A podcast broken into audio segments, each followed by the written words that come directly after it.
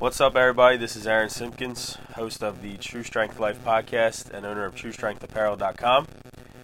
I'm here with my guest, Marcus Tatum, frequent, frequent. I almost said flyer, but uh, yeah, he's been on a lot of episodes doing daily words of wisdom and other things. And uh, we did this last year, so we're doing it again, and hopefully it'll just be a yearly thing we do. Yeah. Uh, recap of 2019, and also uh, some of a looking forward to 2020. Some personal, some cultural things, and so we're just gonna talk about some things that came to our minds and have happened to us personally, and uh, that's basically what this episode is gonna be about. So let's get into it. Yeah. Yeah, you can start. All right. I'm starting with my personal. Whatever you want to do. Let's do that. so this is my personal recap uh, for 2019. Uh, just some some markers of things that have happened um, in the past year. Uh, some uh, rite of passages and so on and so forth. Um, just an update on my year. Uh, I got married in February. So shout out to wifey who is still watching. Um, uh, in April, May, um, I don't know if I would say abandoned, but I, I um, disbanded a church plant um, that uh, I just didn't feel uh, it's what God was calling me to do specifically. Um, spent a lot of the year. Aaron got a lot of a brunt, got the brunt of it. Spent a lot of the year um, really uh, struggling with. Uh, I don't know, j- just just local church operations. Um, if I'm being honest, just just just struggling. Still? Yeah, still. Um, and so that's been interesting and uh, I say fun to walk through. Um, I started Dave Ramsey. Dave go. Ramsey's uh, baby steps. There we go. Um, so my wife and I have been, you know, walking through that together, and that's been fun um, to to do something together um, and uh, start seeing some accomplishments, uh, you know, while working together. So that's been fun. Um, and I think the biggest thing that I've learned, I'll, I'll add this to the end of my personal. The biggest thing I've learned this past year is uh, my most effective ministry for Christ um, that I could ever have is honestly loving my wife um, and prioritizing my household as my first ministry. Yes. Um, that has been a, and I've learned it. I learned it like a brick in the face, but it's it's been Like most people do. yeah yeah I guess that's true. So, but it's been it's been amazing. Um, it's been honestly amazing. Just growing. Um, you know, we always say marriage is really the tool that God uses to shape us into who He wants us to be, and I feel that's exactly what's happening. So I'm super excited about it. Um, we're about to celebrate. Obviously, like I said, we got married in February, so we're about to celebrate in a couple months um, our anniversary, our first anniversary. Goes by quick. Yeah, I'm yeah, coming it's- up on it's five, moving. bro. Bro, you're old, so Yeah, I that's a little different. Stop.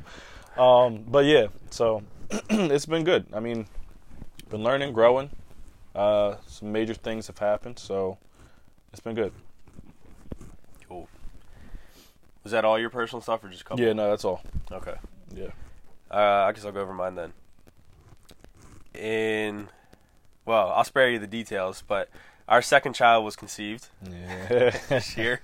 um, it's a boy, and my wife is due, well, next month in February, end of February, and uh, it's it's exciting. Uh, it's very there's a lot of different things going on. She's uh, the first pregnancy she had a couple complications.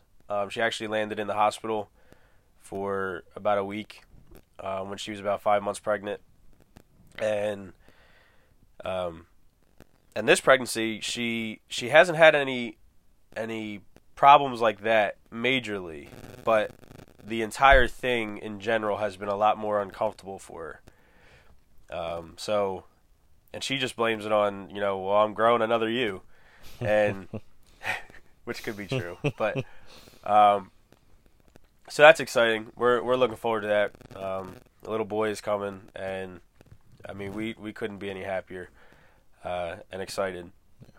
Um, I guess I'll go chronological order.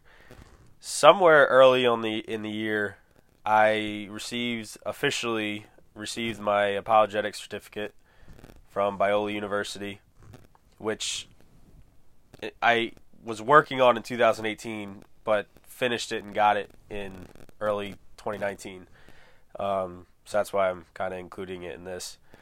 But that was pretty exciting for me. Uh, it, it was.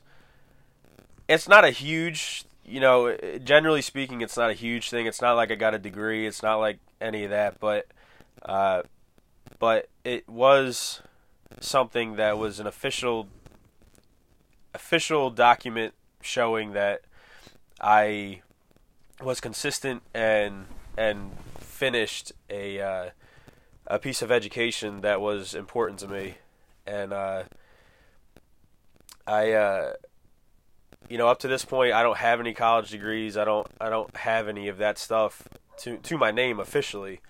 So this is kind of the first one of hopefully I'm I'm I'm looking forward to doing a couple more. Um, but this was the first one uh, uh officially having a certificate. Um, so I mean, does that could like am I technically a, a certified Christian apologist now? I would say so. That's weird. I would say so. Uh, so yeah, there's that. But uh, even just based on the content you put out, I would say you're definitely respected. Okay. I mean, you got what are you friends with uh, Steve Schramm and he's a beast. Uh, I know. Uh, I mean, you're you're in the community, bro. Okay. You know. Well, um, you want to set that up? Yeah. Yeah.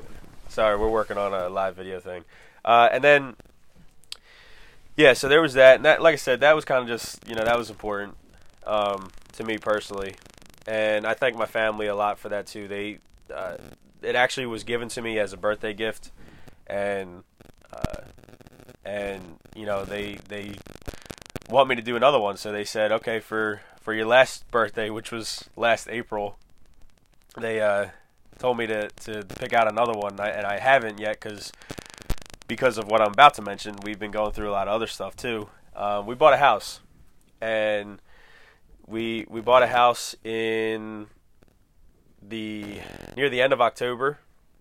We're still working on it. it it's not a fixer upper, but there is a lot of work that we're doing. So we want to just have it all done before uh, before we move in because we're going to be in with a little girl and a very pregnant wife that's going to have a baby very soon as soon as we move in. So we want to have it all ready to go. And uh, so that's been exciting. It's been a lot of work, and you know, uh, my my dad's been helping me a ton. I, I mean, I, well, let me say this: none of this would have been done without him or my parents' help. And so we're we're very appreciative of that, and uh, so, yeah, bought a house. About to be in it soon, hopefully in January.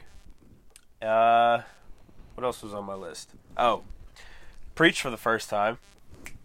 Yeah. Yeah, that was that was exciting. Yep. So, my uh, my church, my pastor came up with the idea that all the Sunday school teachers should teach a couple minutes from the pulpit um, the Sunday after Thanksgiving and there's four uh, there's there's four main adult Sunday school teachers. Uh, really, actually six, but one of them's a pastor and one of them is off right now. But uh, anyway, there's four of us. We all taught about 15 minutes, and I think it went very well. Uh, and it, and it was I, I enjoyed it a lot, and, and I was I, am definitely glad that I got the experience and the opportunity, and I'm I'm thankful to the leadership in the church for giving us that. So that was fun, um, and and quite honestly, I'm uh, I wouldn't say no to doing it again either. Um, but also, what challenged me a lot, and still to this day, what what we were given was talk about thankfulness, and I had Colossians three fifteen as as the main verse, um, but I'm just I'm thankful that we had that that challenge to us to talk about thankfulness, so we could learn more about that topic, because I've I've learned that it's it's kind of become a something on my mind that that is almost at the center. I it, it's it seems like it's ever since I've done I I preached on that. Um, it's been at the center of my mind uh, over everything. You know, make sure when I wake up every day, am I truly thankful for this day? Um, am I am I truly uh, uh, before anything else, before any any you know drama starts with family, uh, or you know maybe you had a disagreement with your wife before you went to bed or whatever. Like, are am I still thankful though? Am I thankful for them? Am I thankful in my prayers uh, to the Lord? Because guess what? I said this in a Facebook post last night. God is still God.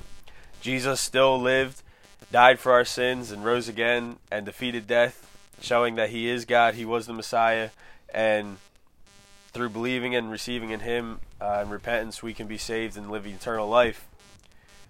That that's all still true, no matter what you're going through, no matter what you're feeling, no matter what your current circumstances are, no matter where you are in life, where you're living, or any of that. All of that's still true. so you we we still have to have that as our foundation to be thankful. And uh yeah. Mm-hmm. Oh, so with that, my final personal thing. Um and and you might need to help me kind of work through this and how to maybe get it across right. So, I've always looked at ministers, uh, or just people in ministry in general, or, or or mature Christians, that it seems like they have a, whether they realize it or not, they have a main uh, uh, a main message that Yeah. that they always seem to harp on or they always seem to want to get across. Uh, like I know my friend Jason, Jason Bordeaux, Solomon's Porch podcast. Uh, he his thing is purpose. He wants to help people find their purpose and discover their purpose um, through the Lord, and uh, and I think, and it kind of hit me recently the past month or so. I've been thinking about this a lot. I think my main message is is kind of two part, but it, it's make it simple, keep it simple, and also what it. So in other words, by keeping it simple, go back to your foundation. What is the foundation of what you're dealing with? Um, because when you when you look at somebody's life or or you look at what somebody's going through you if you find out the context the the foundation behind their upbringing or or something like that you find out a lot about that explains a lot about where that person's at right there you know right then. And uh, and then as as a uh, as a believer again giving uh, give wanting to give the gospel and have have that that reach people what is your foundational message you're trying to get across? I mean so many christians come off as those judgmental legalistic um, types because they're trying to they're always trying to harp on you need to do good you need to do better you know need, you need to do those type of things when what is what is and should be our main message as believers it's the gospel. And what is the the main and this is all part of keeping it simple. So I'm I'm I'm simplifying it by going to what's our what should be our main message, the gospel. Simplify that even more. What is the biggest part of the gospel? The resurrection. Simplify it even more. That goes into Jesus Christ as a person here on earth. And and his life and and his miracles and uh, him claiming to be God uh, and all those things and and him being backed up by other sources. So it's that's what I'm talking about. That's my main point um, with with what is our foundation. Um, and I know uh, I know there's been you know a few times in conversations we've had this year where I, I know I harped on you about that.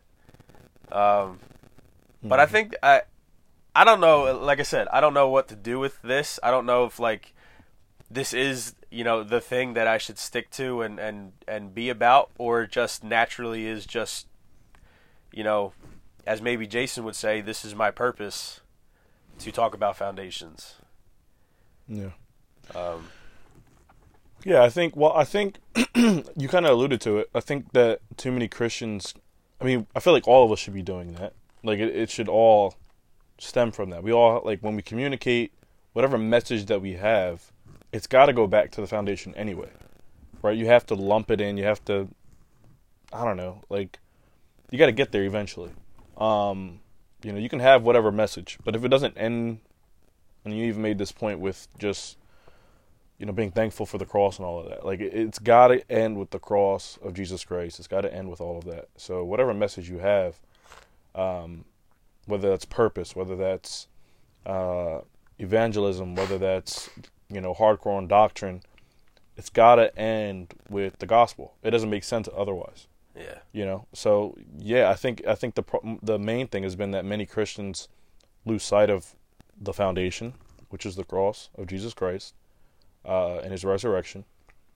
And once you lose that, um, you're kind of just a talking head, Yep. and you And there's you a lot of those. yeah, many. And I think and you have the you can start to get judgmental, you can start to get, you know, stray away from the center of this thing, which is the gospel.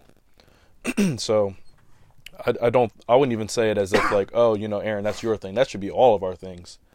But we've just as a community have done a I think a poor job, at least publicly, in the in the uh, celebrity pastor you know world uh, people that have that platform. I mean they've just done a poor job of keeping it simple. Um, Yeah. you can have whatever message you can go as deep as you want it it can get as complex as you want it but if it doesn't end with the very simple gospel and the bible actually ta- calls this, the gospel simple because at the end of the day it, it is what it is like it all ends starts and ends with the gospel so yeah. I mean, uh, what is it? Uh, John fourteen six. I'm the way, the truth, and the life. Jesus talking. I mean, it doesn't get any more simple than that. right There, he. So he either is the way, the truth, and the life, or he isn't. yep Period. yep it's pretty simple Um, and I'm not saying all this to say that there's obviously not a ton of complexity in life sure and situations and, and even in the Bible and stuff like that. Um, but we, uh, I'm saying it in a way of like there, we need to be aware that we need to be aware of of the fact that we do overcomplicate things a lot of times, and and to just keep it simple when it when it just doesn't have to be anything more than that. Um, truth is simple because truth is truth or it's not. right So, uh, yeah. Cool. Okay. So you want to dive into uh, Well, I think I think I think it's a perfect segue into. Um, you're good. I think it's a perfect segue into the elephant room stuff. Uh, if we could talk about that. uh yeah yeah So, uh, if you guys aren't familiar, um, there was, and I don't even think they're up anymore. So, uh, Really? yeah, I, I, I tried to listen to one on the way here. Um, so basically, what happened was there was this. Uh, I, I guess I'll just call it a ministry, just to keep it simple. A ministry on YouTube that posted um, maybe a, a half dozen to a, a dozen videos of this series they titled Elephant Room. it was a Um, few years old. Yeah, it, it definitely looked I think it was from 2012 actually. okay. You got a date on that? Yeah, I mean, it, it looked like I mean Stephen Furtick was on there, so it, and you can you know he's made some drastic fashion and uh just Facial body. moves. Yeah, I mean a lot of changes. So I mean you could tell this was old, older. Um, so but they just had seemed like they just released them. Either that or we maybe missed them then. I don't know. Um, and we'll get to Jason's question. I, that's a good question. Um, but I, I but I think that um, so basically, the, the, well, let me go here. The concept of the the video or the series is that it pits two uh, major voices um, in the Christian community against each other where they differ. Um, it um, it gives them an opportunity to talk through differences, talk through theological differences, talk through um, ideological differences, um, just practical church operations differences, and you kind of go head to head. I mean, all the issues that you could possibly think we have with some of these celebrity pastors, why we don't listen to this guy, why we love to listen to this guy, they talk about that stuff um, in on the elephant room, and I think that's why it's called the elephant room because it's the elephant in the room. room, yeah. Of That that isn't isn't really talked about, but they want to bring it out. but exactly, and I and I loved it. I mean, you have to be careful, and I, and then some sometimes I think maybe that's why I was wasn't on YouTube for the longest time, or maybe that's why it's off now. Is you have to be careful when you do stuff like that because you can kind of create this. And it's funny, Matt Chandler did a a, a, um, a sermon called Arena Culture, and you kind of create this arena culture where you have these just people fighting with each other and bickering, especially within the Christian community, over stuff one we shouldn't be bickering over, and then it's just a bad optic. Um, you create division in the church, and it's just not healthy. But um, but anyway, I, I did enjoy watching the videos. Um, so Stephen Furtick, yeah, I, and I was so excited about this particular video with Stephen Furtick and Matt Chandler. Now, for me personally, it was like watching the Super Bowl because um, Furtick is a guy. Uh, I used to listen to him, and, and and just by saying that, you kind of understand where I'm going. I used to listen to Stephen Furtick, um, and I have much respect for him uh, because there was a time where I grew immensely under his teaching. Um, for whatever reason, you can say he changed, you can say maybe I outgrew or matured, whatever. But um, and then there's Matt Chandler, who, as of today, he is probably my favorite Bible teacher, maybe alongside, honestly, Jackie Hill Perry. Um, and uh, his church, the Village Church, uh, I believe in Dallas, Texas, or Flower Mound. I think he has a couple of campuses out there, but um, that yeah, it's one of my favorite churches in terms of modeling just how I believe a church uh, should be purposed, um, the things they prioritize, the things they, they do, and of course I'm doing this from a third party. Like I, I don't, I've never been stepped foot in that church, so I don't know. But just from what I see, um, I have much respect for the church. Um, so this for me that that video was like I'm gonna get so much out of this. Like I'm just super excited, and I and I did. I I showed Aaron before the podcast just a ton of notes that I had just from watching that video. Um, and I mean I, I I think we both we both watched that video and we had more respect for Furtick as we we watched. Yeah. And then I even realized that I had some disagreements with Matt Chandler. Um, you know, so I think it was just really cool.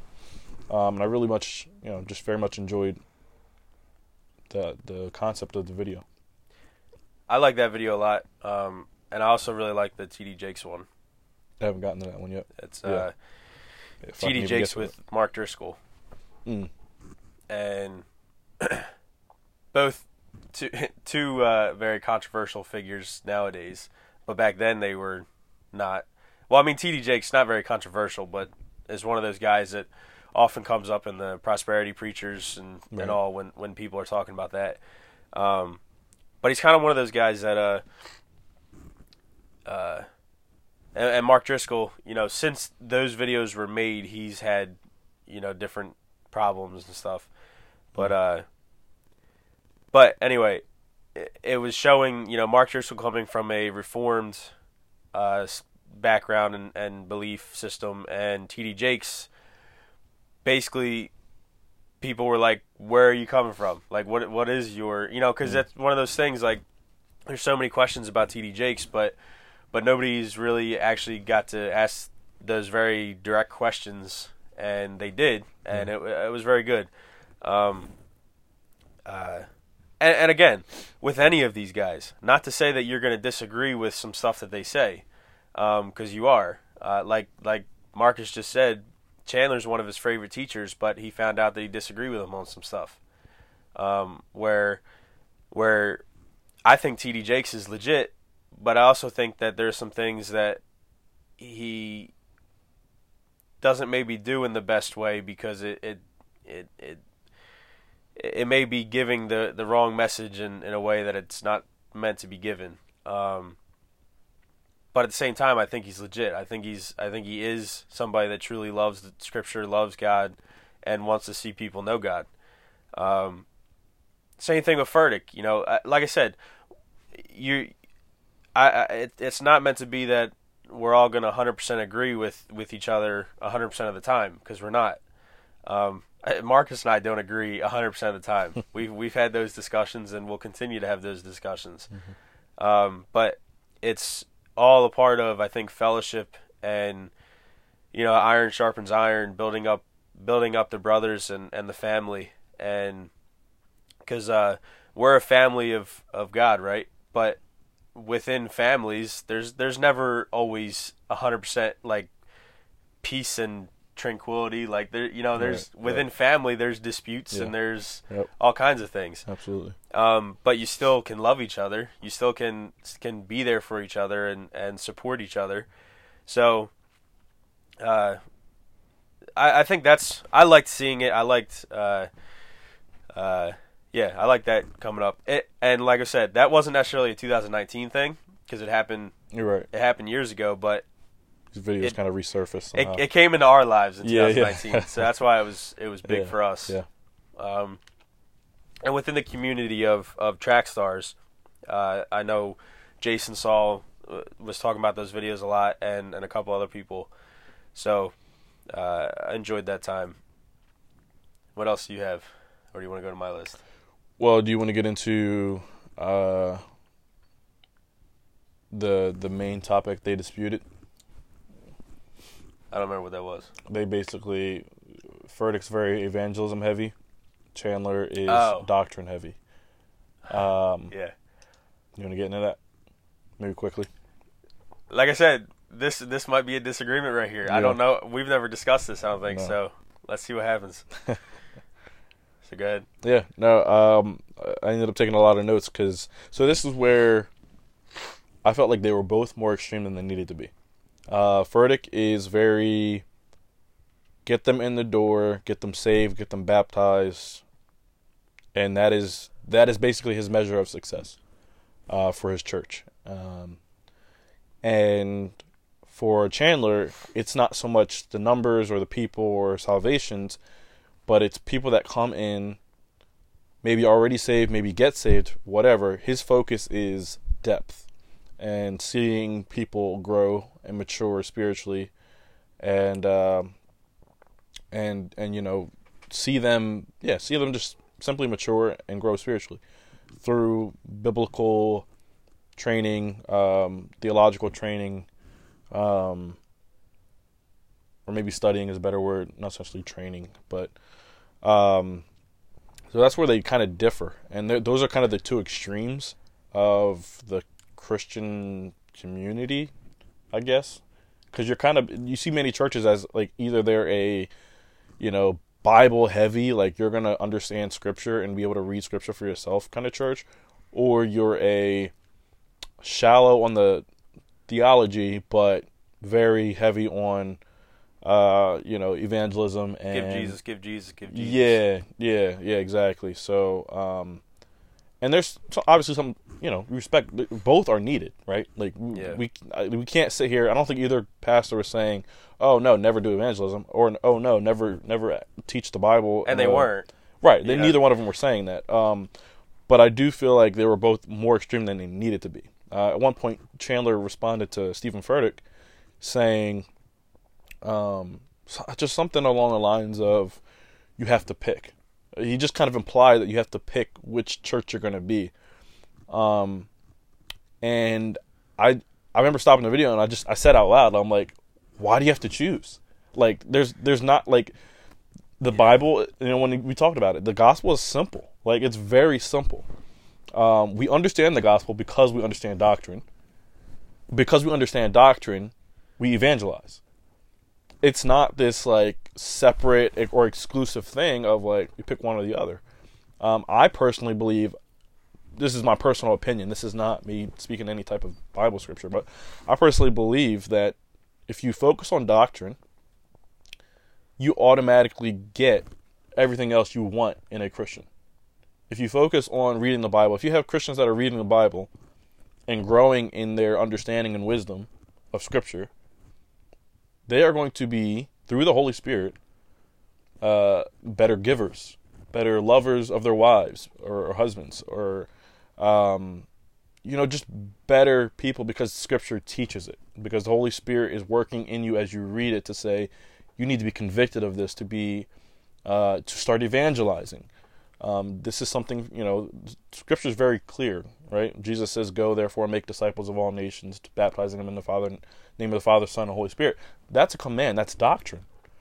But that's also evangelism because that's the command of doctrine. So that's my personal belief. Um, so I don't think this is you have to choose kind of idea. I think where their where their disagreement was was their their uh, not clearly not clearly uh, what am I trying to say? Um, where Furtick Furtick is more of a uh, from the from the pulpit when he's preaching, he's going to be a little bit uh, well, even just yeah, what's the word I'm looking for? Even Evangelistic heavy, Yeah. um, and maybe less intricate. Um, where Chandler is just going to be preaching Bible, you know, going to be exegeting the scriptures from Yeah. the pulpit. Yeah. and but but what they both did say at one point was that they there's ministries within the church. It's not because because a lot of times we we uh, we equate the their their church to to how they preach one time from the pulpit at one point Yeah. during the week, Yep.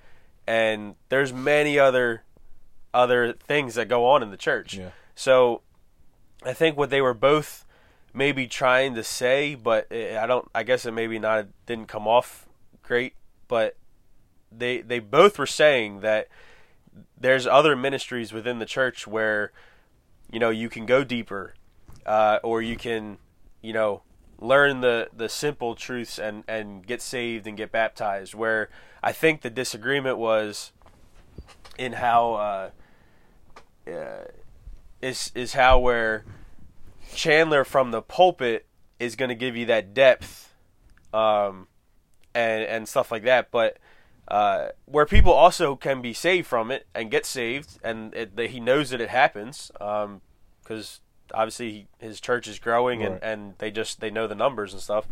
Um, but he also has those, you know, he himself is evangelizing outside of that and, and other teams and stuff within his church and other ministries where Furtick is more evangelistic from the pulpit, but there's also ministries within the church that he's also a part of that go deep. Mm-hmm. Yeah. So Yep. it's just I, I think really what it was was just a there's just a different style from the pulpit. Yeah. yeah. But they they agree with Awesome. at the end of the day I think they agreed on on uh, if they did it again I think they would find out they agree Hmm. on the main point they just have a different way of way of getting there. Yeah. um, because like I said from the pulpit they're obviously very different Yeah. um, Yeah, and that's why I said I've never stepped foot in Matt Chandler's church, and so even what I say about him is only what I see publicly from the pulpit, because that's all I have access to on you know YouTube Yeah. is is his sermons and his preaching. I don't I don't sit in meetings with this man. I don't know what they're doing behind closed doors, uh, church or operations wise. I don't know if they're going on community walks, knocking on doors, preaching the gospel. I don't know, you know. So I can only give that that opinion from where I my perspective, you know. Yeah. So yeah, it's a good point. What you got? yeah Let's transition. transition uh, some cultural things that that I wrote down Avengers uh, going uh you know I mean we were already diving in heavy into Yeah. some topics right so we might yeah. as well get a little deeper because you know Avengers is so deep uh, just kidding but anyway it was a big cultural thing Yeah. um, Marvel was kind of running the the the movie industry obviously especially for superheroes um, for the last 10 years 15 years or something and and the latest Avengers Endgame was kind of the end to that whole first uh, act, first series Yeah. of, of Marvel Universe movies. Yeah. Um, so it was a big, big moment for a lot of people. obviously was huge for the movie industry and and just culture in general in America, especially. Um, I th- was it the biggest selling movie of all time? I think it was. It definitely broke some records, whatever it was. Yeah. It broke a few records, yeah. Um, so that was just big, not not a super important thing, I guess, depth wise in life in general, but just big. Uh, so I wrote that down. Um, in more of a Christian community standpoint, uh, and just build, I think building up the body uh, as a whole and, and stuff like that. I wanted to bring to light the fact that the the first the the first basically non-white guy to do a study Bible, Mm-hmm. a full study Bible, came out this year, Yeah. and I don't want that to be uh, overlooked because I, I think I think that is a big deal, and I think it also it, it it made me reflect upon like why why is why is why was it not until 2019 you know so what's been going on in the body you know Mm. just as a whole Mm. um 2019 where it's it's been this long until somebody other than you know a white preacher came out with a study bible um and really a common you know their the study bible is basically a bunch of their notes along with scripture. Um and so people have been doing commentaries forever uh but a study bible is kind of it's all put together with the scripture on the same page that it applies to. And it's just you know it's i love those because i love that i can be reading scripture and then and then kind of get a get a look into the mind of of this great man or, or person that that also was looking at that same scripture and see yeah. what they had to think about it Yep. that's why I love study Bibles. My my wife, I drive my wife crazy because I'm I'm buying a new study Bible like every month. But uh, uh, but yeah, I, I, it's just a big moment. Um, again, like I said, that I want to just give some attention to. Um, wait, did I even say who it was? I don't think I did. I don't think you did, no. Dr. Tony Evans. Yeah. Um, he's been a, a preacher, pastor for a long time Yeah. and and with him, another important historical note, he was the first uh, black PhD um, graduate from Dallas Theological Seminary, and now he's the first black uh, black guy with a study Bible, um, which I think is just incredible, and and I think we as a body should, you know, don't don't just support it just because he's black. Right. You know, I, I wouldn't say that, but. Uh, but it it, it, it, does have significance. Mhm. Um, it, it just is. It just is something that is significant, and we should at least be aware of it and know about it, and uh, just be thankful that you know we're living in a time where that has finally happened.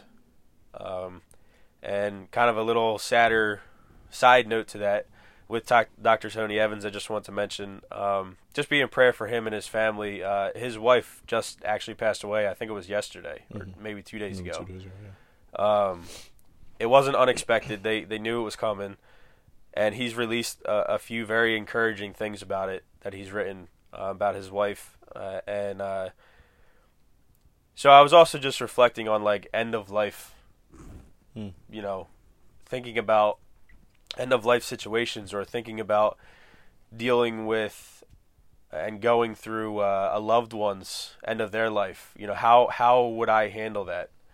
Um, how would I want, you know, my my how am I helping, you know, my wife grow in a way where if I'm to pass away before she does, you know, how she could handle it. Um, it just it brought upon a, a lot of those thoughts and and and uh, I, I'm very appreciative to to hear his insight and and read um, just just things that God has laid on his heart through this time. Obviously, very tough, but he's also very encouraged and hopeful and exciting excited that his his wife is with God right now. His Yeah. wife is with Jesus in heaven, and uh, and and again, that's only do us believers, only do believers we have that hope. That's it. Period. if you're not if if you are not a Christian, you're not a believer. You do not have that hope. Yeah.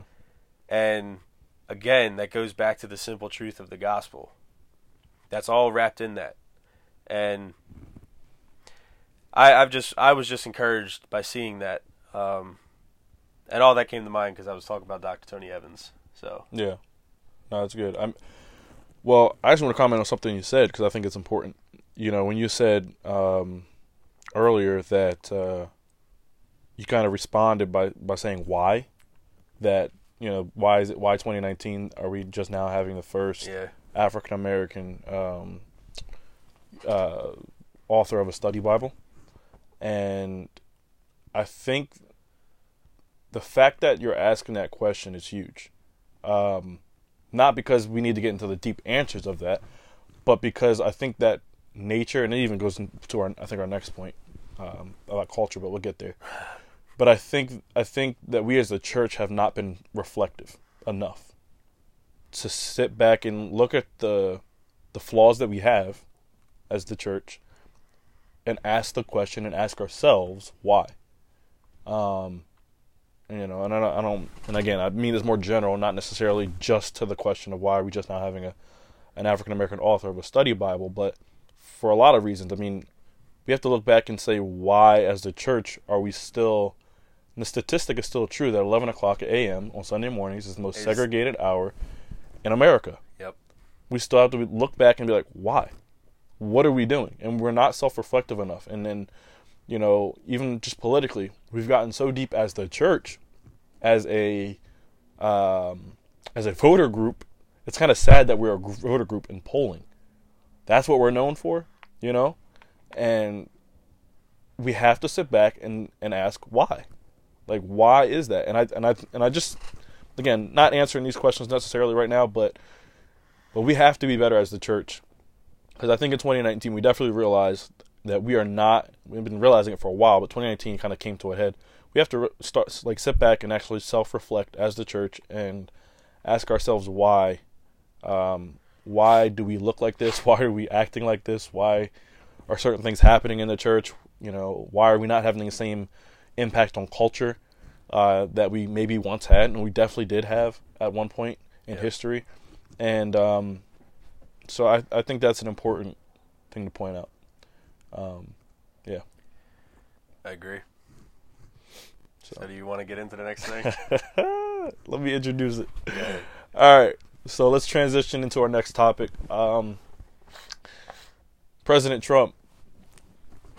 Dun, dun, dun. Uh, we just lost half the people. Yeah, they all just left. Um, yeah, and I mean it's it's obviously a huge cultural topic, um, especially obviously culturally nationally. Um, and again, uh, as as we partner, and I and I don't say this just for gospel and culture, but I say it for true strength as well. I mean, Aaron and I just personally, um, we our goal is to apply the gospel in everything.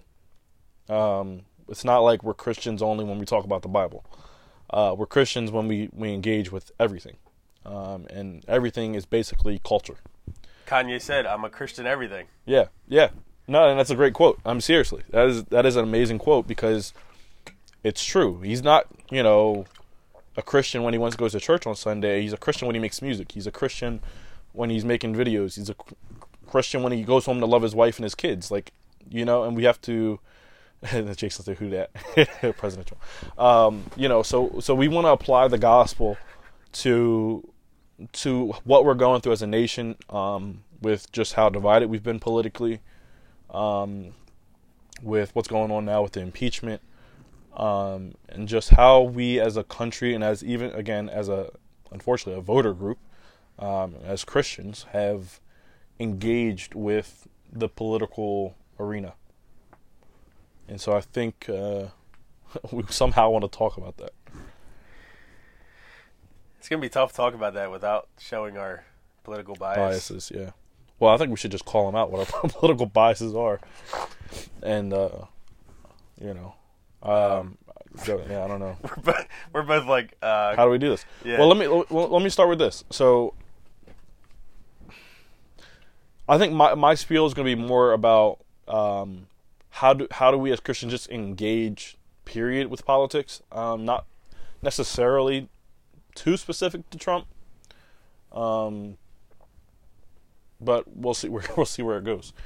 Um, so I think that I mean, basically, as I just said, we have to engage with politics the same way we engage with everything because we're Christians.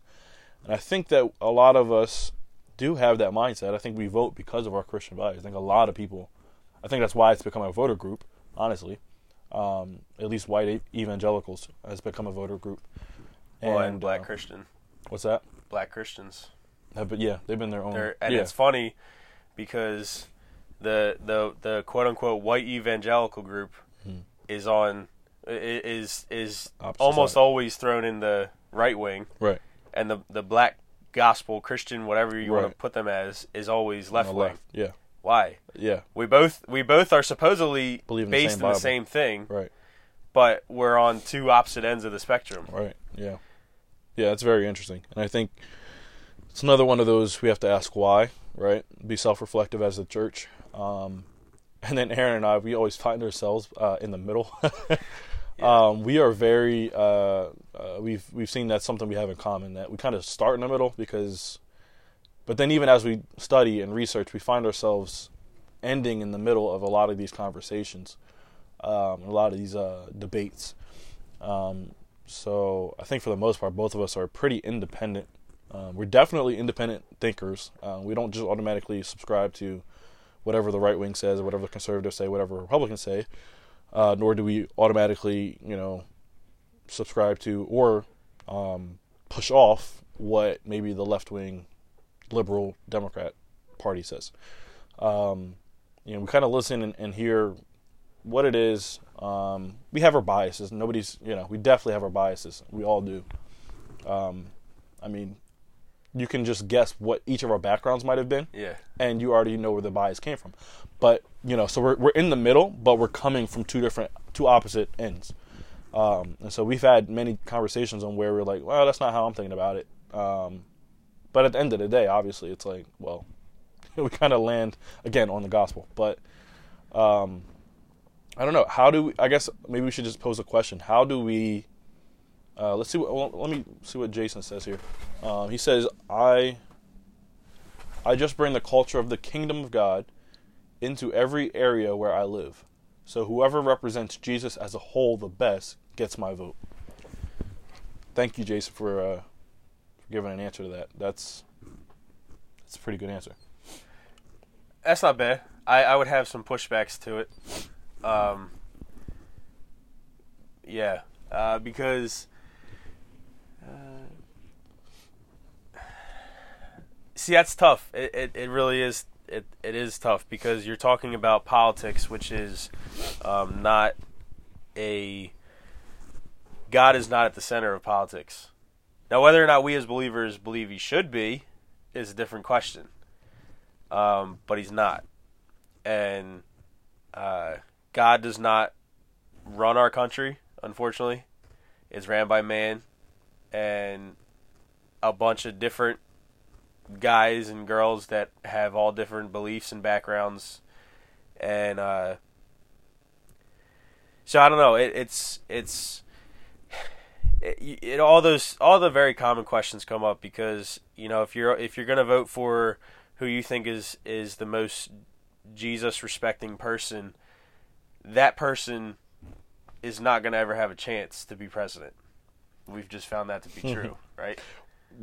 Yeah. I mean, so yeah, I guess so. You know that that person is typically an independent runner. Well, he said, but he's saying the, he's basically he's almost saying. I, I don't mean to put words in your mouth, Jason, but he's almost saying the lesser of two evils, though. He's not necessarily saying the guy that best. Well, I don't know, because in my opinion, the guy that last time that best. He said, "All right, let's read that." Uh, we're just. Sorry, guys. We're just trying to read some comments that are coming in. Jason says the biggest problem is do I vote for that person who is going to represent Jesus the best or who will defend the Constitution the best? Um, I think that's a. I mean, I think that's a great point because because I actually disagree with you pretty heavily on the God is not the center. of I know what you mean by it. Like yeah. like it, at the end of the day, it's run by men, but and I know you even that's why you separate it whether it should be or not. I think we both agree that it sh- he should be the center of it. Now, I also will say, obviously, I know that there's scripture that says God Sure. puts leaders yeah, in yeah, place. yeah, absolutely. So, yeah, and I know, and I know you're very aware of that. So I understand exactly what you mean by what you're saying. But I would even say that that, and because I don't think that you can say, and I'm not saying you're in this group, but there are a lot of people that say what you just said, but then also say God put Trump in office, or or. or and I think we all, as Christians, believe that God has allowed this to happen, and He, that's He, you know, we all agree with that. I think that, but you can't necessarily say, uh, God, you know, our government's run by man. Man has complete control over that and authority over that. But then also say that, oh well, well, God has is the one that's in authority and has placed Trump in, in the presidency. So I think there's a little bit of a Well, that would be a big conversation just on that yeah. Oh, of course. But I think there's a the because you get disconnect. into sovereignty and free will and, and all Well, sure, of stuff. of course, of course. But I think there is a disconnect if we try to apply it both ways. It's almost it sounds hypocritical on the surface. It may not be, but it, it definitely sounds that way. Um, It's funny. yeah, our biggest fan, Jason is. Um, but I think, but to Jason's point, that's actually been my personal um, complaint with the church as a voter group is that I feel like we're more worried about um, defending the Constitution sometimes than we are Christian morals. Uh, and I, and I'll get deeper into this because I think our vote, our vote, we think our vote shows us that we're about Christian morals, but at the end of the day, we might not actually be. We might be a little bit more tethered to the Second Amendment than we are Scripture, and Well, that's guns, bro. yeah, right. So I, I think that's been my complaint, my qualm, if you will. But um, That's a weird word. yeah, been using it a lot, a lot lately. I don't even. know. I have no idea how to spell that. Q U A L M. I think Qualm. I'm probably wrong. I don't Well, know. I will never use that in my life. anyway, uh, yeah, I, I, I just, I just feel like, for me, that doesn't even come into it. Like, I just don't care about. I, I'm sorry, I really am, but I just do not care. Hey, Sandy, please uh, s- send some thoughts in if you do have them and w- want to share them. Feel free. Um, but I, I just feel like, I mean, I just don't care about the Second Amendment when it comes to being a Christian. If I'm going to let my vote be led by the Spirit of God, and it, it's, and it's possible, it's very possible the Spirit of God might say, hey, no, it's important. It's important for you to uphold your Constitution. It's very possible the Spirit of God will say that. But my point is, I think that that cannot be the cornerstone of our vote. If the cornerstone of our vote is not pleasing Christ, right? I'm making this vote because I feel like I'm pleasing Christ and what He's called me to do. And I do believe it's possible. I don't can't say I dogmatically believe this, but I believe that Jesus would or the Spirit of God would at least tell you maybe to vote one way and, and actually instruct me to vote another. I, I, I, that's a whole debate in itself, honestly, because I, even as I just say that, I disagree with myself a little bit. I've never even thought of that. But so, yeah, but but That's- seriously, that's that's a, that's a debate in itself where maybe the Spirit of God says no for you. You know, I'm convicting you to vote this way because I'm working something in you. I'm getting Yeah. you to think a certain way. But then for me, I'm also trying to get you to think a certain way that maybe because we come from two different ends of the spectrum, God is trying to mold me and to think a different way. Like for me personally, what I've started doing this past election, general presidential election, is I no longer can say I vote for myself. Or I can no longer say I vote for people that look like me. But I have to vote for everyone. I make my vote because I actually care about the person next to me who doesn't look like me. I care about the person that maybe has a different um, financial situation. And I have to consider them too, I feel like. That's been my personal conviction. Um, that I no longer vote for what's good for me, just for me, or what's just good for people that look like me. Um, but that I have to consider Christ, obviously, but then also the people around me. So that's kind of how I've been filtering it. usually I find myself thinking uh, when it comes to who I'm going to vote for, um, who is the best that I who who is I believe has the best policies for America as as a and and, especially when you're voting for president, you kind of have to think very broadly. There's obviously very many intricacies and stuff that you can get into where a president may not very may not have much of an impact on or might have a lot of impact on. Um, so it is a very broad kind of answer, but um, I just lost my train of thought. But yeah, so voting for who I think, and, and like I said, this this part. So so break this down. This part of saying who I think is best for America. When you say that, and when I say that, we might come things. up with a different answer Right, for sure. because of the different things that God's working through our Right, lives right. and and and all that. So it's it's keeping that in mind that when you're having a political conversation with somebody and and, okay, let let's keep it to you're having a political conversation with another believer. Mm-hmm. So hopefully the assumption is that that they're having God work through, work in their lives and and growing every day. So they're working towards what what God wants them to be, or where Right. God wants them to be. Um, it's very tricky having this conversation with somebody who's not a believer because they don't have the same foundation we do. Right. You know, you have Yeah. no idea Yeah. where they're. That literally their their opinion is just their opinion. Right. They're, it's it's And it's, not based on anything. In anything. It, it's only based in their life experiences, their upbringing, their Right. their research they've done and then come up to a conclusion that they think is good. But let's go back to why do you think it's good? You think it's good just based off of your opinion of what you think good is. Hmm. So it's a different conver- it, It's a whole different thing. It's a whole different I mean, situation. you could argue we shouldn't even really be maybe having those deep conversations with unbelievers. Anyway. Excuse me. And that's a you know that that there is is a is a possibility.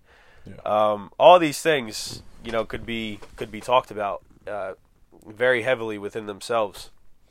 And yeah, go ahead. Sorry. So, uh, so you know, like like Marcus said, he tries to remove himself personally from his vote, and uh, and what was your your end answer? Of, uh, you vote for what you think is I have to consider everybody. I Yeah. consider people that don't look like me, people that don't- think like me, aren't from the same area as me. I have to consider. People, so. Is yeah. is that basically saying the same thing as what's best for America, or you separate them them still? I think. Well, if you mean um, if you if by America you mean individual people, then yes. But if but some people, but I think what happens is when you say it that way, it almost sounds like some of the other talking heads politically that talk about America basically, but are really just talking about the Constitution. You know what I mean? What's best what for upho- you know what I mean? What's best for upholding Yeah. these amendments instead of what's actually best for everyday individual people, and uh, meeting them where they are. Sandy, you said how many Christians are, are truly, truly, are really truly following the Holy Spirit? Many of the church leaders you mentioned think they are preaching what God directs. Yeah, I mean, I think that is it. At the end of the day, it's like, you know, uh, Christians vote, but you're. I do agree. I think many Christians aren't voting thinking about, well, how is the Holy Spirit leading me to vote? I don't know, because you know, a lot of, I mean, to her point, a lot of uh, even maybe we would call heretics. I don't know if maybe that's harsh. False teachers, maybe whatever. They truly believe they're teaching the Word of God, um, but it's because they're genuinely not captured by the Holy Spirit or being led by the Holy Spirit. Yeah, uh, there's there's a whole there's so much that goes into this, um, and I even found I was listening to a podcast uh, recently. Uh, it's called "I Don't Have Enough Faith to Be an Atheist" by Frank Turek, uh, under his Cross Examined ministry, and he was just talking, and he, and he was talking about.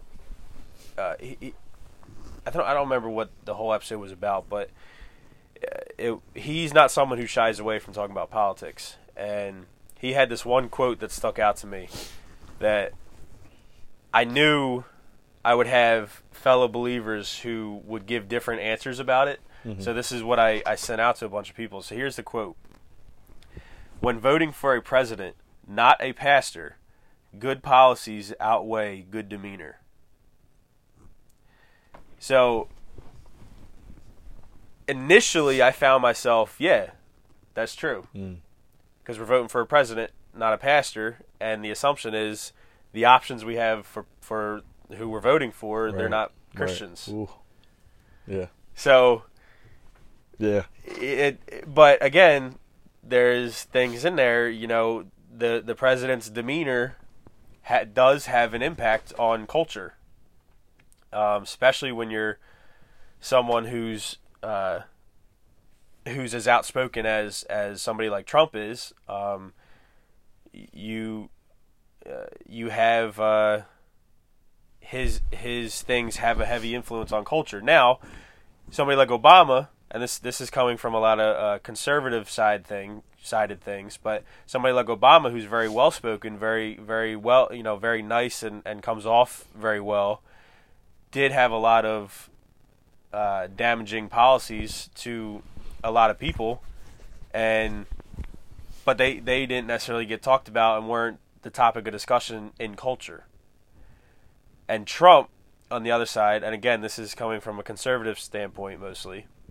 Trump has in pla- put in place some policies that a lot of people think are for the greater good of the people, but again, his demeanor comes off as rough and kind of uh, jerky and and not kind or gentle.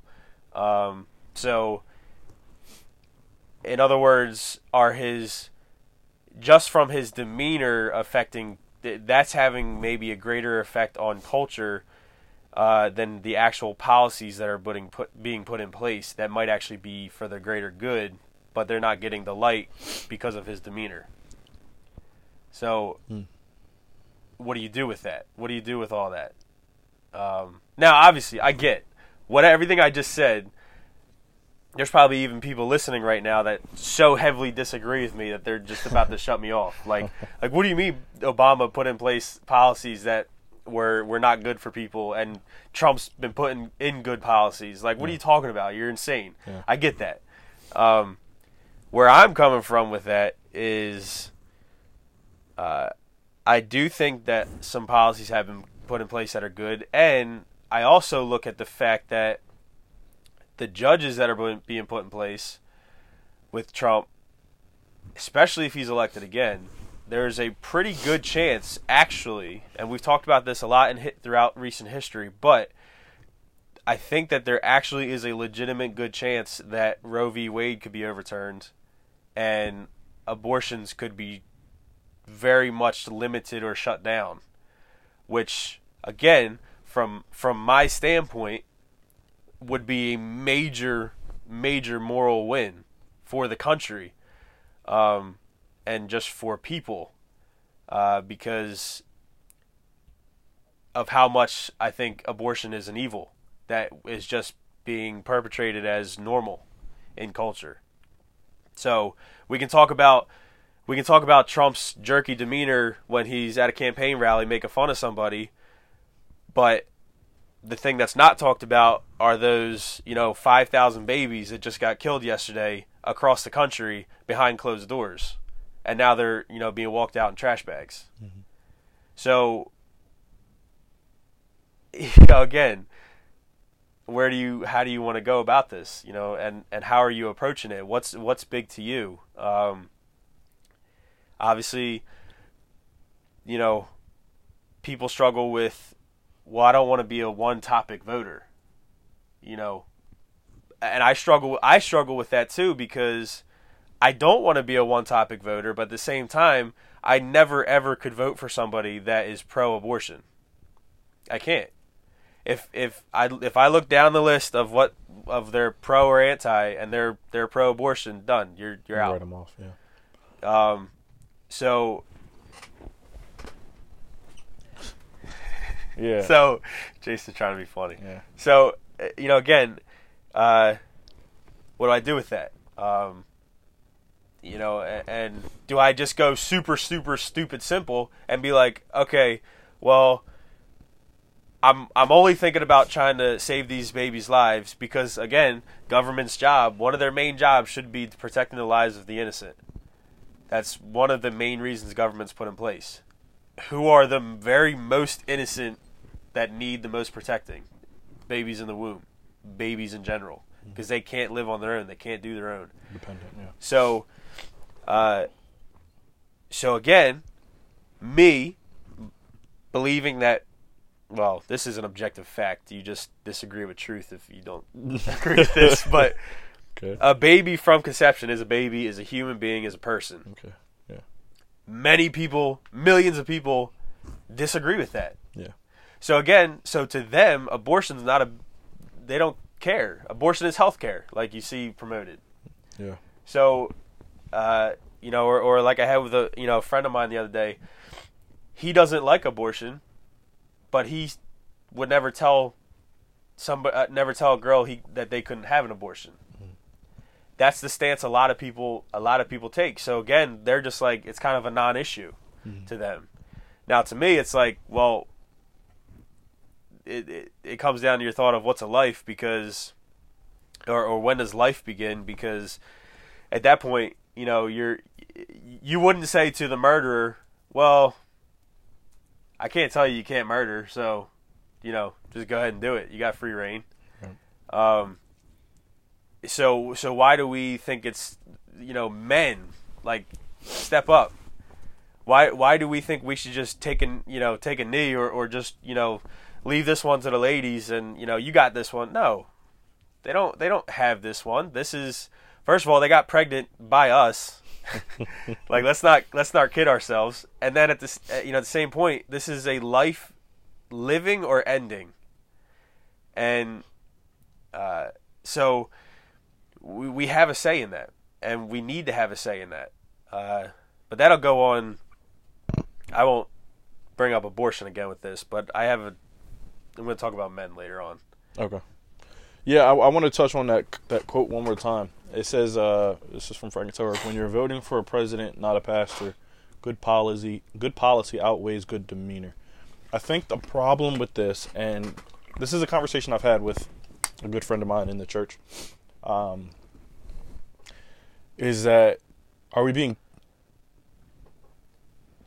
I or I'll say it this way. I'll put it as a statement. I don't think we're being too idealistic to to believe that we should be able to have a candidate that we don't have to pick between the two. That quote implies to me that we have given up on the idea that we can have somebody with good moral character, uh, somebody who has um, that can be respected just because of the person they are, um, and yet care about the things that you just mentioned the life of the unborn the you know just what we would maybe me and you as christians would just consider um, good moral stances to have um, and yet have good policies um, that we actually think are good for people and good for america. Um, that's my problem is that i think that we've given up on the idea that we can have both. And and that's why even as you said earlier when you get that candidate you feel like we, we feel like they can't win they'll never win. I'm seeing, you know, in the upcoming, uh, uh, yeah, election, Mhm. we have that this ongoing issue of we're not going to get that candidate Yeah. because the the candidate we we know for sure one is Trump Right. or it's whoever the Dem- Democratic candidate is, Right. and again that that goes into the this own separate topic of itself of like only the two party system of how how things are set up only two it, it's one or the other Yeah. um, which is again a whole other thing in itself but we would maybe generally agree that we would probably like the policies Trump's pushing more than the Democratic policies Mm-hmm. But we're then stuck with do we vote for Trump? Right. or or do you kind of like just take the step back? And I did this last election. You take this step back and you're just like well I'm just going to I'm going to vote completely vote my conscience. Mm-hmm. If some people say that. Vote for who I think is the most who I personally think would be the best for the country, even though they would have a zero percent chance of winning. Which is like that's a you know I have conflict with that within myself too because uh, I I don't- I I won't ever be registered uh, to a party Because I'm not just going to be a party voter. But at the same time, in your mind, you're always battling with if I don't vote one of these parties, my vote, uh, my vote went to. It, it basically didn't count. Right. It, it was basically the same as if I didn't vote. Um, and then I know that there's a lot of Christians because I know of a couple uh, Christian rappers that I follow that that have this opinion. There's a lot of Christians that think we shouldn't even vote. We shouldn't even be a part of politics. right. I would heavily disagree with that. Yeah. Um, I think that that politics is one of those things that affects it, it, it has a heavy impact on our daily lives. So as believers, I think we should we should have a part in that. Excuse me. Um, so, but again, it, it's what is God doing in your life and and working in you. Um, and what what is where are you at personally? Uh, Yeah, yeah, I uh, yeah. It, I think it always does come down to that. I think to Sandy's point earlier, we got to be led by the Spirit to figure out what we're supposed to be doing, uh, how we engage with culture. That is literally the point of why we do anything. yeah. Um, Sandy asks, "Who is the hundred percent sold out Christian politician on the 2020 ticket?"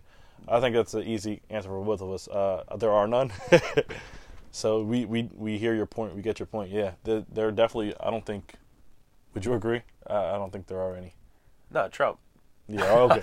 That was a joke. um, for those of you who can't see his face, uh, yeah, that was a joke. So anyway, yeah, no, there's no.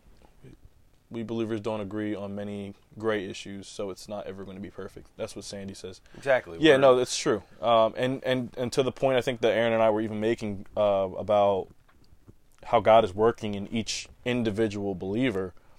It is very possible that on some of those great issues will will differ, and that's okay. Um, I mean, I mean, being go- going back, that was the whole point of the elephant room. Right. Exactly. Exactly. And it was cool that people were just having conversation about it, respecting each other, loving each other still. They weren't like, you know, going to go bash each other as they left. Um, and I think, and Sandy, you know this well, being a part of our church, uh, being a multi ethnic church uh, and being diverse in so many different ways has really just been an awesome, um, awesome exercise of being around people that strongly disagree on a lot of different things, uh, whether it be whether it be church issues, whether it be theological issues, whether it be political issues. Um, there are just many disagreements across those lines. If we're willing to even have those conversations to find out that we have those disagreements, but I've found that even having those political disagreements within the church has drawn me closer to those people. Um, it's it's shown me that one, I realize we have our common ground uh, because of the cross of Jesus, uh, in that we are family first and foremost because of that, which is the foundation. which is the foundation of everything. Um, and so those small, you know, or they become small, those disagreements, those political disagreements, no matter how emotional we get about it, they're very small in the grand scheme of things. Yeah. Like, okay, so what? You voted for this man, I voted for that man, you know, whatever, or woman, right? Like, uh, it you, just you can't let just- that be yeah. a relationship No. relationship separator. No, it's it's drawn me closer to people because if you just have a correct uh, worldview on how we should be handling these things as Christians, it should draw you to understand that these are people that we or or or our opinions. Yeah. Yeah. Did we? uh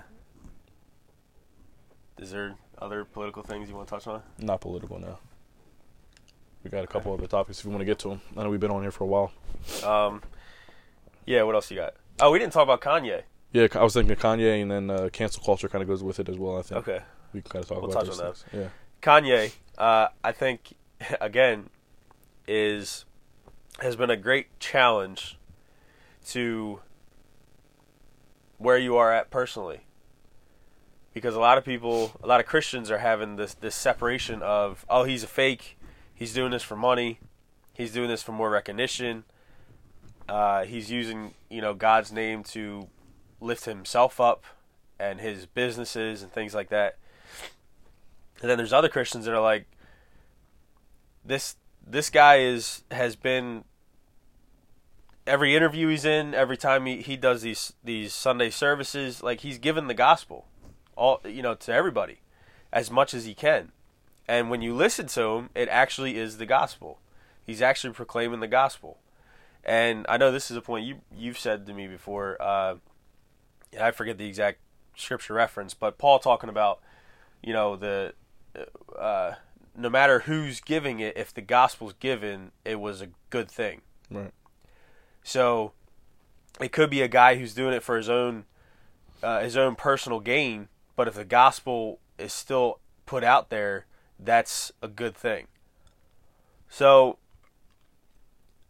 you know, I and quite honestly, I think where we all should land, whether we're on the first or second side I just mentioned, I think where we all should land as believers is that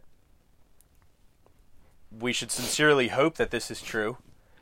Um, because why would we not want somebody to truly be saved? That kind of goes against everything we should be about. Uh, so we should hope that that he uh, is truly saved, and we should be thankful that the the the gospel has been proclaimed through him in different ways, in different arenas, uh, in different settings. So, whether or not Kanye personally is 100% about this for the gospel, or if he's 100% about the gospel for also putting himself out there, that's on Kanye. You know, that's that's not he'll be judged for that. Exactly. Yeah. That that's not on something for us to decipher and determine and, and break down and, and get super into and then land us in a spot where we hate him or, or we love him even more. It's that's on Kanye. Um, but the point is, we have a brother who has put himself out there, is a very super public figure, one of the most in the world, literally, and so you got to also keep this in mind. Every single thing that this guy does, imagine your life with a microscope on it that the whole world saw. That's this guy's life. So, you know, imagine imagine, you know, last night where maybe you had maybe you were drinking and you had a little bit too much and you were being a little bit fuzzy. But but you love God, but everybody saw that you would now be, you know, you would be this guy that that everybody, a ton of people wrote off all of a sudden because you maybe had this this one weak moment that you maybe haven't had in eight years, and and now all of a sudden you're written off because you you know that happened. Uh, or or somebody heard that you know you dropped an f bomb yesterday. All of a sudden, you're written off by half the Christian people that follow you. You know, so we got to watch ourselves with with that kind of stuff. Yeah. Um. Yeah, I think you covered it pretty well. Yeah, yeah uh, I don't know what. I mean, if you had to answer the simples of like, do we think he's saved? I think we both say yes, just because of yeah. the, just because of the small fruit that we've seen. Again, from our perspective, we're not in this man's life, but from what we've seen, his very um, accurate um, communication of the gospel, um, very simple, uh, he's done it multiple times. Um, he's admitted his sin. Um, he's taken account for it. Asked for forgiveness for it. He's communicated these things, and these are things that we look for uh, in terms of fruit of salvation. Um, so I, I, mean, I have nothing to add to that. that. That's pretty solid. And I think to what um, to what Jason said, he says we have a we have such a guilty until proven innocent culture in the church today, thanks to I guess certain theologians. Like theologians, yeah. Um, I agree. That is a thing. Yeah, yeah, and that even plays into. I think that if we can transition, I think that even goes into the cancel culture that um, we're seeing. At least, uh, just just being really. I don't know. Really, I don't know. Maybe we're we're skeptical in a way that is harsh right? Like we automatically think that people are doing things from a bad motive or that they're just a terrible person all across the board because of one snapshot we've seen. Yeah. Right? And I think um and I think uh, well not to go back to it, but I think we've done that with President Trump. Right? I he was in my mind, but I I wasn't necessarily going to bring him up. Yeah, no, I didn't know if you I guess there, I but- guess I'll go back there a little bit, but I think we do that with our president. Is that we he gives us a lot of snapshots that aren't pretty.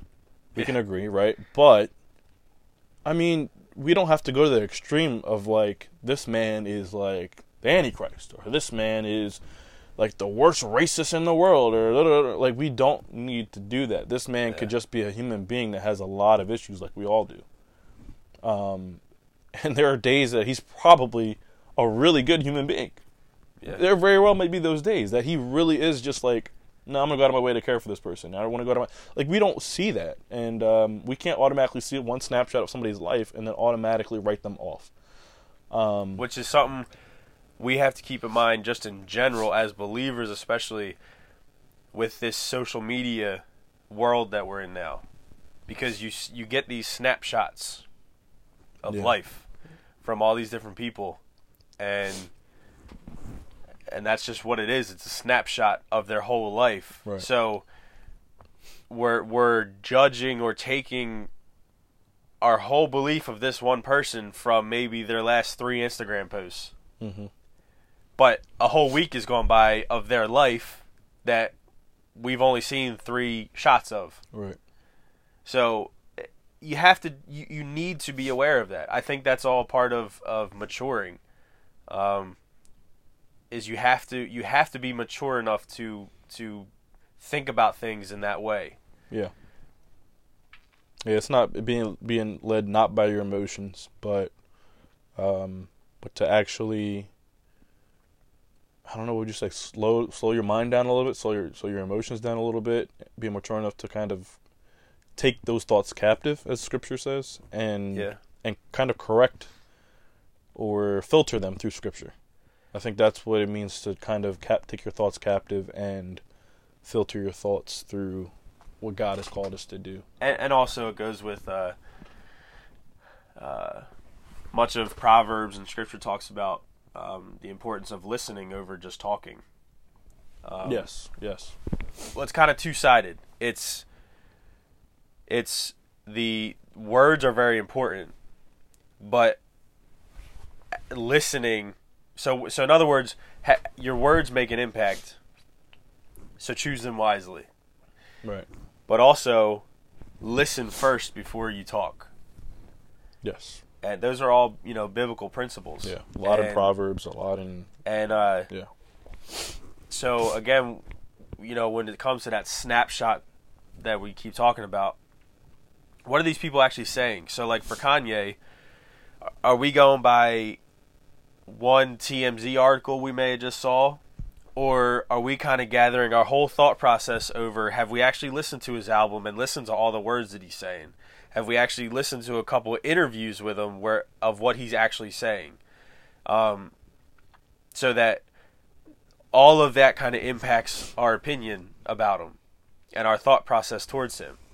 Because if you actually listen to, you know, a lot of the words in his album and stuff that he's putting out there, uh, it you're gonna have a different thought than if you just took a snapshot and have an opinion over, you know, one article or one picture you saw of him. yeah, yeah. Uh, Sandy, you said that, in my opinion, the church has been good at, in hiding sin, uh, in hiding sin in the church, uh, by expecting Christians to be perfect. If you sin, you are not a true believer, or lose your status.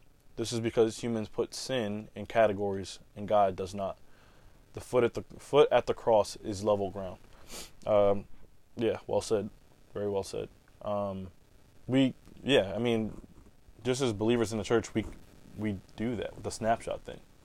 Like we actually provide the snapshots, and I think that's what kind of Sandy is saying. We we kind of put our best foot out there on Facebook, but you know nobody sees all the the, Yeah. the sin in our lives. Nobody sees all the the shortcomings. We all know they're there. We just all act like they're not there, right? And so And if we um, did put them out there, we'd be written off by a bunch of True, and I was gonna say, honestly, I, I mean, I, and that's why I'm being candid about it. Is I, I do that. We all do it, right? We all put. I mean, nobody puts their worst on Facebook. Nobody wants to. Uh, that's just real, and a lot of times we probably shouldn't. But at the same time, I mean, genuinely, there's some fear there that if I hey if I'm candid and open and honest about some of the things that I'm going through, that I'm gonna lose friends. I'm gonna lose respect. I'm gonna lose responsibility. Responsibility I've been given. I'm gonna lose uh, whatever. Um, there's the fear that that people that have the ability to take something away from you is going to do that because they're going to jump to conclusions and they're not going to love you through it. They're not going to listen through it. And I think that is a very real fear. And I think both sides are at fault. Um, for one, again, providing snapshots of our only our best stuff, and then also the receiver of that saying, "Oh, I'm going to jump to conclusions because I only saw this one second of their life." Yeah, So, good point, Sandy. it's true. So, uh, did did we? Does that really touch on uh, cancel Cancel. culture? I think so. Uh, So, so if you guys aren't aware, cancel culture is this idea that uh, really it's it's been something. Well, I'll put it this way: somebody does something that's not pretty, says something that's not, you know, politically a correct. snapshot event. Yes, a snapshot event. Literally, in a lot a lot of ways, it's been tweets. Yeah, It's actually just literally been 140 characters, and because of that, legit shows have been canceled. You've been people have been fired. People can no longer be drafted into the NFL. Stuff like that, um, where we we literally find a tweet from 10 years ago when a kid was 12 years old and posted something that maybe who knows why they did it, but it's you know offensive and wrong. Or Kevin Hart. agree. Kevin Hart Kevin Hart. the uh, Oscars. Yep, they they from a tweet he did nine years ago. Yep. Yep, and it was it was Got along fired. the lines of how he didn't agree, agree with homosexuality or made a joke about homosexuality or something like that, and he got fired for that. Um, Dave Chappelle recently, I think they said his show that he put on Netflix was a little too vulgar. He said some things that were offensive. Um, he said some things that were offen- offensive, and um, they were talking about possibly canceling his show off of Netflix. Um, Josh Rosen, who's one of the quarterbacks in the NFL now, is a rookie. That I think he's a rookie this year or maybe last year. It was last year. And um, he had a tweet when he was maybe, I think, 12, 13, 14. Um, he said the N word, I think, in one of his tweets or said something that people deemed racist. And he almost didn't get drafted. And, um, you know, he had to come out and, and basically apologize and on all that stuff, which That's obviously the apology is fine. He should apologize. Granted, I think we can all agree on that. But, um, but that's that's what we're talking about when we talk about cancel culture, and um, I think it has to do with a lack of, again, taking thoughts captive, reacting to things in a rational and biblical way, and then also it has to very much at the center of that is forgiveness. Um, how do we, how do we deal with forgiving people? Um, is it conditional? Um, ha. Jason said we need to cancel Cam Newton's designer. I'd be okay with that. uh, as fashion design. That's funny. So that's what we mean. I think, and I think we basically touched on all that. I don't know if we have to go back into that, but that's what we're talking about. Well, you said forgiveness, and yeah, we need to make sure we have a forgiving heart because, again, going back to the foundation of our of the gospel, uh, that we are saved by is is the fact that we, as a wretched sinner who does not deserve it one bit from the God of the universe, Hmm. we are forgiven. Yeah. we have to keep that in mind. We got to remember, you know, who we are, where we are, where we're coming from, and uh, so, yeah, um, I think we we got on that. Um, you uh, you want to wrap up? Yeah, let's do it. Uh, let me catch Sandy's comment. She said, "Doesn't that happen also inside the church?" Yeah. Uh, yeah, I think so. That's, yeah, because uh, especially in America, um, especially in America, we uh, we we have like this Christian culture environment group or whatever, like a Christian group, um, and, or, or we have like Christian celebrities, and, and we make all these pastors kind of celebrity level and stuff like that, and then all of a sudden they do one thing or or you know maybe we see a picture of. I remember uh, a couple years ago there was a picture of Carl Lentz with Justin Bieber, and he was taking a shot. hmm We have no idea the context of that, yeah, and now that you know, you may think and you may think drinking is evil in of itself. I mean, you're wrong because it's not scripturally backed up for that. but we have no idea the context of that. We have no idea their the situation. Um, and a lot of people wrote Carl Lentz off just from that one picture. Yeah. Um, now again, I know Carl Lentz is one of those guys that people have issues with anyway. That's besides the point. Um, but yes, Sandy's right. We we do do that. Uh, Is some Yeah. lay people jump churches because they no longer fit in because of something that happens. Yeah. and Jason said those Shoes shoes are too too expensive. Yeah, bro, Yeah. you gotta stop wearing those Timberlands when you're preaching. You're showing a little. uh You're kind of showing off a little bit there. Uh, guys, that is real. That's a real thing. Somebody was it? I think it was was it John Gray? Maybe I know John Gray. Definitely that happened to John Gray. He had Yeah. Jordans. I Oh, think they were yeah, like yeah, they they were like the limited- limited edition. Yeah. They only made a certain select few of those, and he wore them while doing a sermon one day, and you know people were at his throat, and um, so I mean, yeah, it, it's it's a very real thing. It definitely happens in our churches. Um, you know, we always talk about pastors buying huge houses, and we, we don't like that. Which, granted, I there is there are biblical grounds for at least a conversation about these things. Yeah, Absolutely, we are not saying that pastors are entitled to mansions and all the money in the church. driving Nobody, Lambos around. yeah, we're not saying that at all. But uh, how we react to it has also got to be filtered. Um, we have to take again those thoughts captive. full context. Yeah, full You know, context. how did they get their money? right, exactly. We don't know how much. You know, they could be, they could be worth a hundred million dollars, and gave away ninety million of it. Right. You you still have ten million dollars, so Right. you still can have a big house and a Yeah. Lambo off ten million dollars. Yeah, yeah. But you just gave away ninety million. And that's so, a that's a reverse tithe, basically a reverse tithe offering. so yeah. they yeah So uh, uh, you know, again, be careful in doing all this very quick. yeah Um, yeah. cool All right, we'll get to to the end. Uh, just at the end here, I want to talk about, um, just to share with some. Uh, so I, I, I there I have a pretty decent number of regular list people I know that are regular listeners to the True Strength Life podcast, and uh, I know that sometimes people are interested in numbers, and they just like to hear things, uh, see how the podcast is doing, uh, and I know I've never shared that before. Honestly, I almost never look at it, so that's one of the reasons why I don't ever talk about it. But uh, just wanted to share with you guys, and and and just um, also, you know, I'm very thankful to all you guys who listen, and I'm I'm thankful for the the feedback and how it leads. Doing this has led to further, um, further. I'm going to call them growth conversations that happen without a mic, you know, and behind the scenes that I've had with people, and uh, so I'm thankful for that. Um, so you know, just share with you guys where it might be. Um, uh, the podcast so far, um, this past December, yesterday, this past December was uh, the podcast's uh, second, numbers wise, second most listened to month. Um, we had a total. This this is not. This is from December first to the thirty first. Total number of listens. So this could have been listened by a random person on a random episode, and uh, and you know, it, but it all counts. It all counts, and so the total number anyway for last month we had the second biggest ever was 866 listens last month, um, which to me just sounds like a lot. Like that's that sounds like a lot.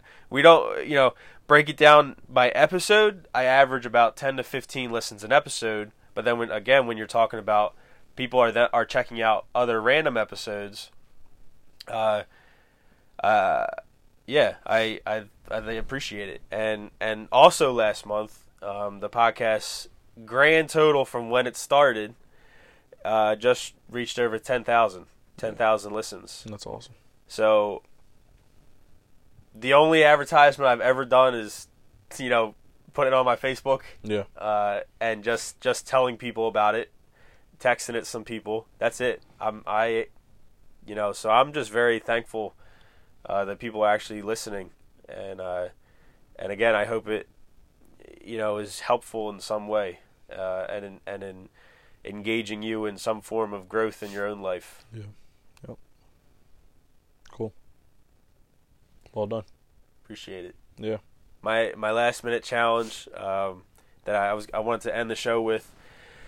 Uh, we I, I could go way into this, but I'm gonna just keep it short and simple. I have a challenge for married couples. Um, stay together. Stay together, grow together. Each individually keep God first. And God will be the and then God will automatically be first in your relationship. And uh, you know, marriage is something that within our culture has been it's just been falling apart and we're losing we're losing marriages. I mean, the marriage the the divorce rate within the church, excuse me, within the church is pretty much the same that it is outside of the church. I that's that we should be I, I don't even know. We should be absolutely ashamed of that. Um and and uh, marriage is, is our number one ministry if you are a married person. That your marriage relationship is your first ministry period. It's not the kids at the church. It's not uh, your own kids. It's not your own kids. It, it's not your own kids. They're they're not first. It, it it's your it's your wife. If you're the husband it's your wife. If it's if if you're the wife it's your husband. First period god then husband or god then wife that's it and uh, we need to get back to where we understand that, to where we we we take that seriously, because we're falling so much into this American culturalized idea of, you know, we we live for the kid first, and we're to do everything for the kid first. Well, guess what? When you get rid of kids, you get rid of kids outside of the house once they go away to college or go away to whatever. You don't know how to live with each other. That's why the divorce rate for people who have been married for already 20 years or so is going way up because they're becoming these empty nesters and they don't know how to live with each other because they haven't paid attention to their marriage relationship. So we need strong marriages. We need the family back the way that God has designed. Um, so men, especially, step up. Be a leader in your household. I'm on that. Yeah, that's good. So yeah. Any last words? No. All right, we're good. Good stuff. Appreciate you guys. Thank you Yep. for listening. Check this out on uh, True Strength Life podcasts. And uh, I'm Aaron Simpkins, the host, owner of TrueStrengthApparel.com. Marcus Tatum from Gospel and Culture. Yep. Check this on. check this out on the Gospel and Culture page. Yep.